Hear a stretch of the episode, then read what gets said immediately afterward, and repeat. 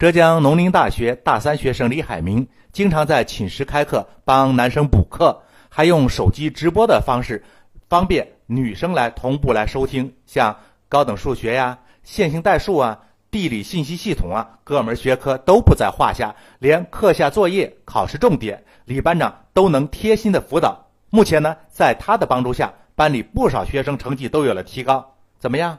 羡慕吗？山峰说。不过就是一场秀，哪有什么好羡慕的？同在一个教室里，同是一个老师在教书，结果有人已经学得非常透彻，可以辅导别人了；有人却经常去要找人补课，而且这还不是一门课，不是一天的课，是三年来的常规动作。更何况，接受李班长辅导的同学，还并不仅限于他寝室的几个男生，还包括外寝室的不少同学。那这是老师教的差，还是学生天然呆呀？你确定你不是在黑这所大学吗？真想问问那些天天热衷于听李班长课的同学们，你们真的是来上大学的吗？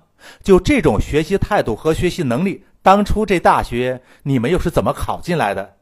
大学期间不仅要学习专业的知识，更要提高个人独立学习、独立理解、独立工作的能力。不需要，也不应该再给每个学生配备一个专职的保姆。上了三年大学，连课下作业、考试重点都不能自己搞定的学生，一年之后就要走向社会了，你怎么去面对复杂的工作？到那个时候，还会有个李班长或者王班长什么的为你们来补课吗？